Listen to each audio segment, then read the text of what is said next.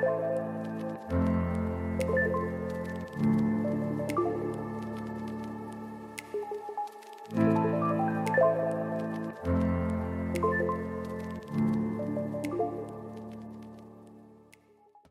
name is Dario Hasenstab. I have two degrees in international affairs, and I'm here with Balder Hageraats, a former university professor of mine, as well as an IR consultant.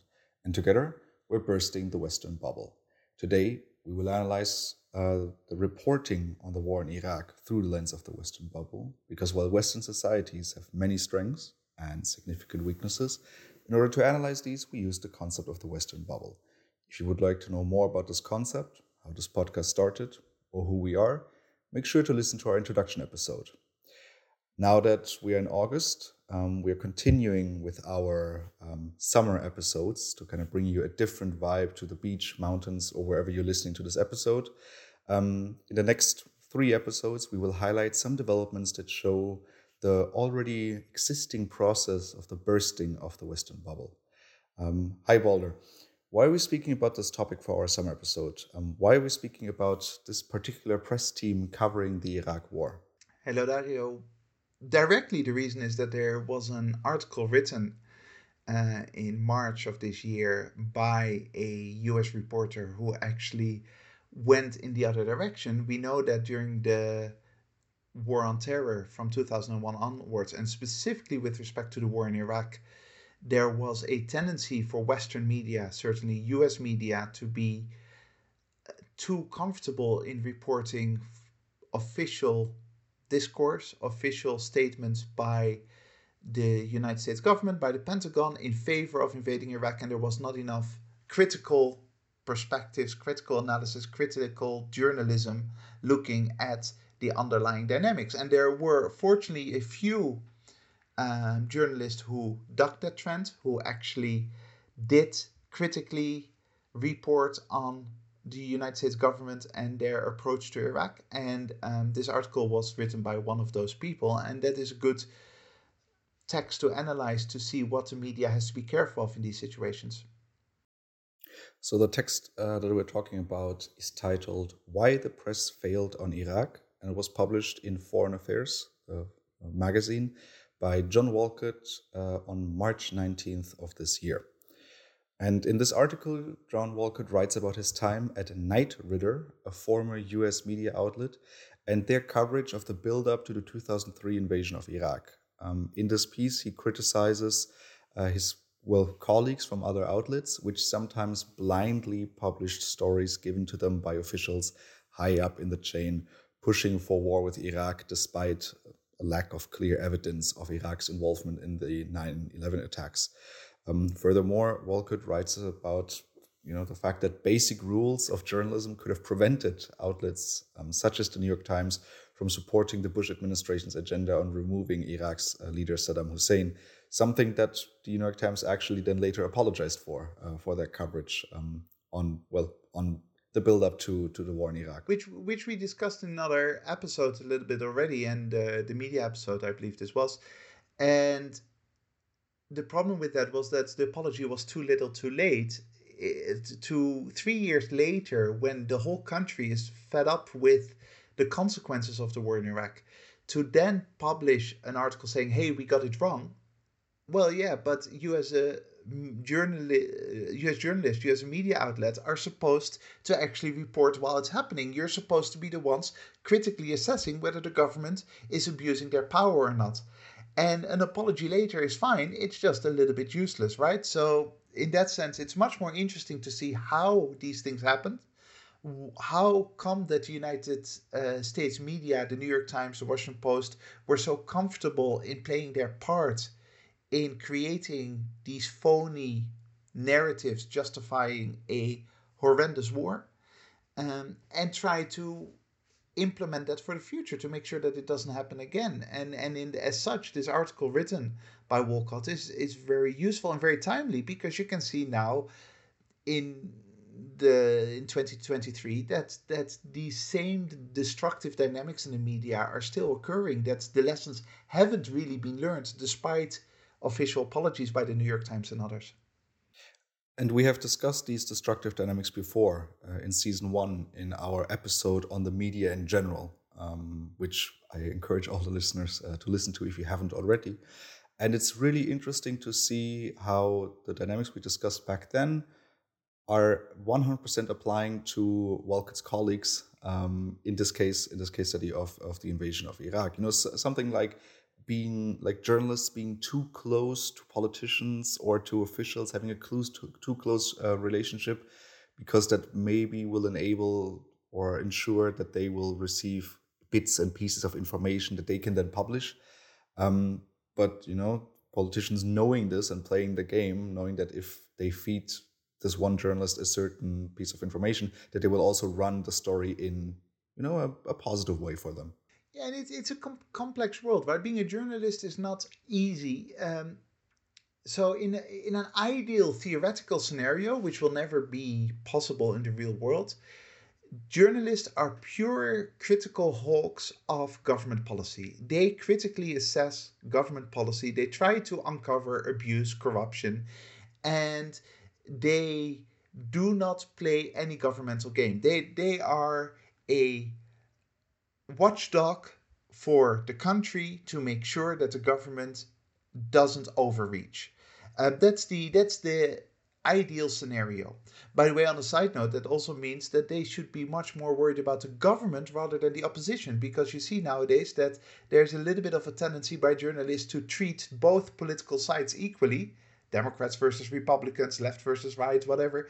But that's not what they're supposed to do. The, the, the opposition is much less interesting than the government. It's about the government, whoever is in government, being critically assessed. And you see now with Biden, for example, that the US media is much more comfortable with the Biden administration than the Trump administration before. And as a result, they give the Biden administration much easier time. Well, that's not what you want. You want them to go after the Biden administration because that's what journalists are supposed to do. Now, um, that ideal scenario is never going to happen anyway because journalists have a complex reality to deal with. First of all, they're also human beings. So when 9 11 happens, they are part of the patriotic wave that hits the United States, right? Uh, eh, when COVID happens, they're part of the fearful masses that are scared that they or their parents or their grandparents are going to die. Uh, they are human beings. They are not rational robots that just calculate everything. They're part of these sweeping societal movements. And it's quite difficult for journalists to step out of that and say, I'm not going to support my country fighting Saddam Hussein. I'm going to critically assess my country. That's, that's very tricky. And then there is the issue uh, that if you, as a journalist, want to report on the government, you need to have some kind of access to the government. And if you are seen as just someone who rants about the government and, and works to expose weaknesses and abuse and corruption within the government, the government is not going to give you any access. You still need those interviews. You still need to be able to get close to civil servants. You still need to have politicians who, off the record, tell you things. And that is very, very difficult if you're just seen as a critical um, opposition to government power. And this was one of very interesting things from this article, where Walcott describes that, um, especially the, the you know the, the team around him, so the Washington uh, team of of the Knight Ridder, um, that they didn't necessarily see themselves as part of the Washington elite, and that they didn't necessarily want to become kind of part of that group. And I, there's there's a lovely lovely quote uh, in the right about right about the middle of the article where uh, he says, and I quote. I was spending uh, meeting uh, meeting time, uh, kind of still meeting unnamed sources in the paint aisles of the Lowe's store and the Cracker Barrel out in Manassas, Virginia, rather than at embassy parties in Washington. End quote. So, you know, I mean, because exactly those high ranking officials, you will meet them at an embassy party in Washington and they will feed you their story. However, those lower ranking officials, let's say an intelligence officer who's seriously doubting the spin and the story that the well, the, the higher up ranking officials are creating, yeah, exactly. You will not meet them at these parties in Washington, but you will meet them by being that local journalist who really gets his hands dirty in that sense. And you don't have the psychological and sociological problem with them that that you would have with more high ranking ones so if you if you get your information from high ranking ones, there is a give and take between you and them. You're dependent on them and they're dependent on you in some ways. And so your your dynamic as a journalist is very different with them. Um, whereas low ranking ones probably just do it out of a real personal concern that they talk to you. They don't want anything from you except for you to publish or to report their truth, the way they understand the truth to be, right? Whereas the high ranking ones have a political agenda, and if you don't form part of that agenda, you're going to be ousted from that circle. And I can't emphasize enough. I've I've never been really part of it myself because as an outside consultant and analyst, you know, I've never really been part of those circles, but I've seen it from up close how powerful the idea is of being part of the in crowd.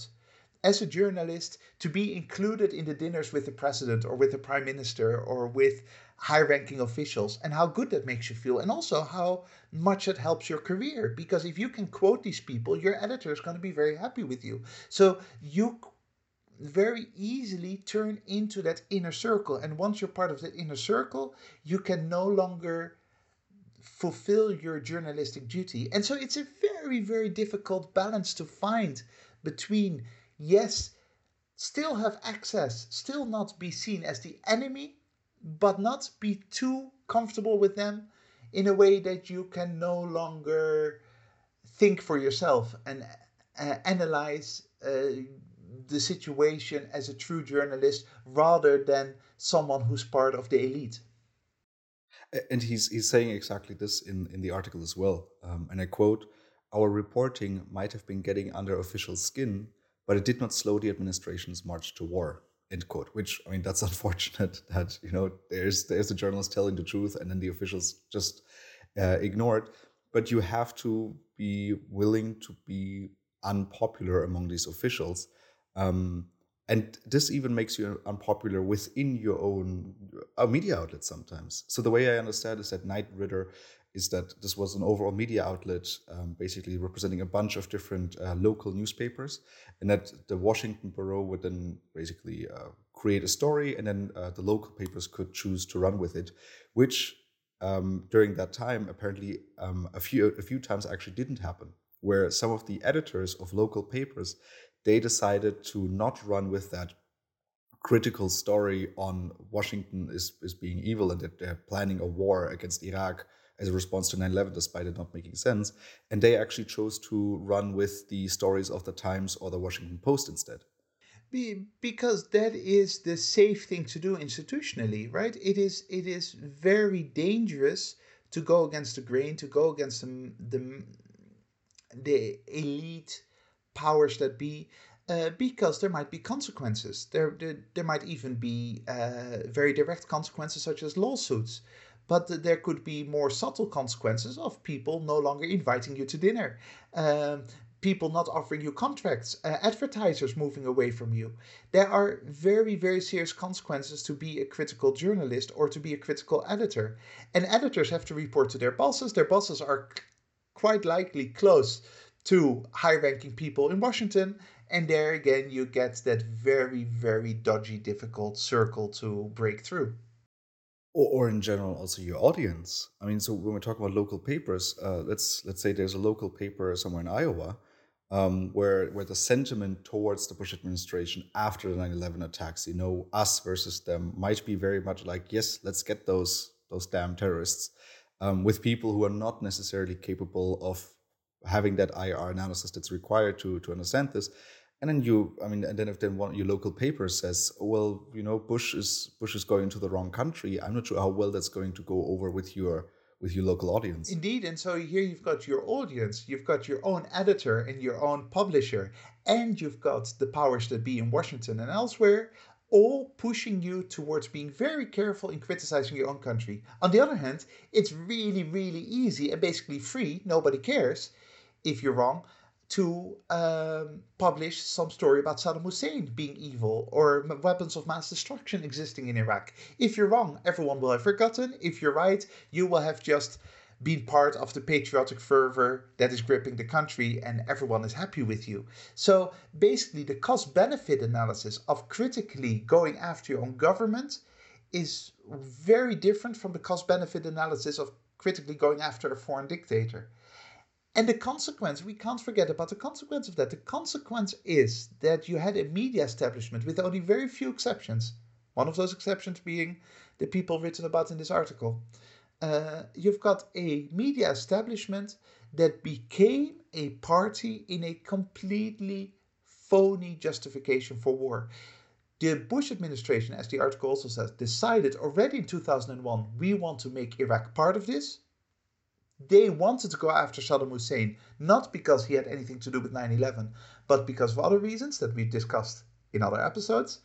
Um, and from that moment on, they needed the media to basically soften the ground, to let the American people know that this was the right thing to do.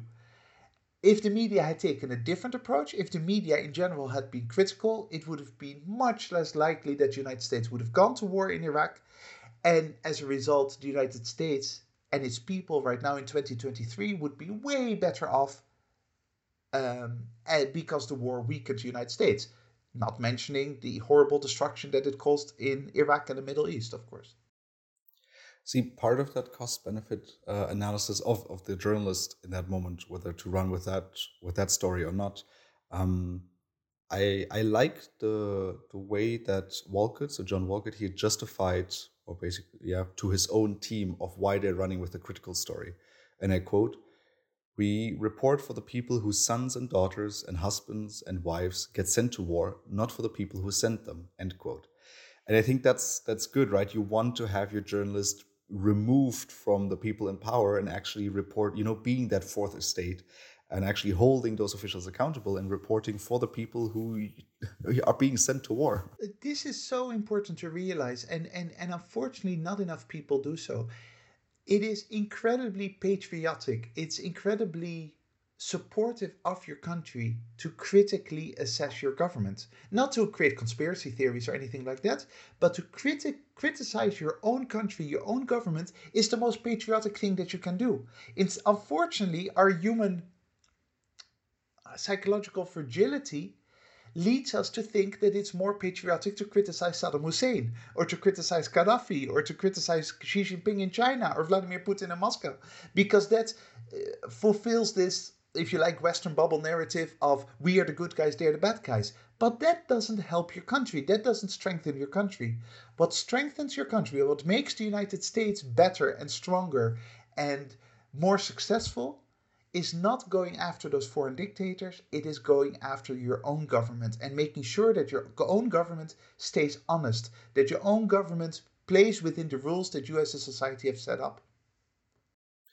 Um, you already mentioned uh, the fact that I mean this was obviously incredibly damaging in 2003 um, for the for the United States, more so for the people in Iraq, um, and then how because there was no process of the country going through this realization we messed up here.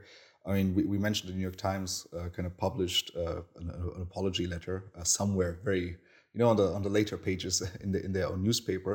Um, but it, it happened again, as you said. And uh, interestingly, uh, Walcott, uh, so the author of this article, uh, he he basically uh, saw the same dynamics happening with the United States withdrawal uh, from Afghanistan in, in August of 2021, when um, he was writing an article um, two months before the withdrawal saying that hello. Um, this might be really difficult if we withdraw this quickly because there's still a lot of Afghans who have helped us and are now at the threat of basically the Taliban taking revenge, um, we do not yet have the capacities, we do not yet have the processes to take these Afghans into the United States. And if we withdraw very quickly, um, we might see a quick humanitarian political disaster because the Afghan government is not as strong as we think it is. So you have the same criticism there. However, the system didn't learn from it. Um, and then, I mean, we, I'm pretty sure that the images of that uh, withdrawal in Afghanistan are still very present within within our, our listeners' minds. And and it's very unfortunately understandable and clear to see why this keeps on happening over and over and over again. And essentially, if you really want to fulfill your journalistic duty, you're going to do things that are likely that are going to get you fired. You're going to be unpopular you're not gonna go high in the you know with respect to promotion career wise uh, it is not a rewarding process to do your journalistic duty. It is much more rewarding to play the game and uh, satisfy the powers above you, as well as, as you rightly pointed out, your readers who want to hear the good news about your about your country, who who want to have the superficial kind of analysis, and who don't appreciate their country being criticized, and and so. Uh, it's very difficult to see drastic, drastic changes because these are such powerful forces. And yet, we still rely on those few journalists that actually go in the other direction, right? And we should celebrate those journalists. Uh, those journalists that don't get to be senior editor of the New York Times, because once you become senior editor of New York Times, chances are that you've been corrupted by the process. Uh, we should we should celebrate those journalists that got fired for their reporting. Unfortunately, we don't do that enough. Well, um, but that's what we're doing in this episode, and as part of our, you know, like high, like positive August. Well, uh, trying to be a little bit po- uh, positive. It's very difficult within within the Western bubble context, but at least here we have um, a, a journalist who reported on this critically. And I mean, publishing an, an article in, in the Foreign Affairs magazine, uh, at least in the world of international relations, that's a big deal. Um, so at least there's something positive happening here, and maybe the bubble is bursting a little bit. Maybe, and it should be pointed out though that this was mostly focused on something that happened 20 years ago yeah and, and 21 22 years ago and that makes it easier for foreign affairs to publish this right uh, it would have been interesting to see that same article being written for example with respect to ukraine and russia at the moment but foreign affairs wouldn't publish this because foreign affairs still very much is in that bubble right now 20 years from now i look forward to an article in 2043 about how reporters on ukraine and russia were also silenced by the system and some apology from foreign affairs and the new york times coming out about that well, I tried to end it on a positive note, um, but unfortunately, that's not uh, the world we live in. And this is it with uh, today's summer episode, which we will continue um, throughout August. And in September, we will start our third season. Uh, please continue to send us requests for topics you'd like to for us to analyze then. Um, we will be grateful for your feedback to this format and for questions that you can submit to the westernbubble at gmail.com. Next week, we will talk about the United Nations being asked by Muslim nations to report on Quran burnings in Sweden and Denmark. Thank you very much for listening, and we will talk to you next week. Thank you.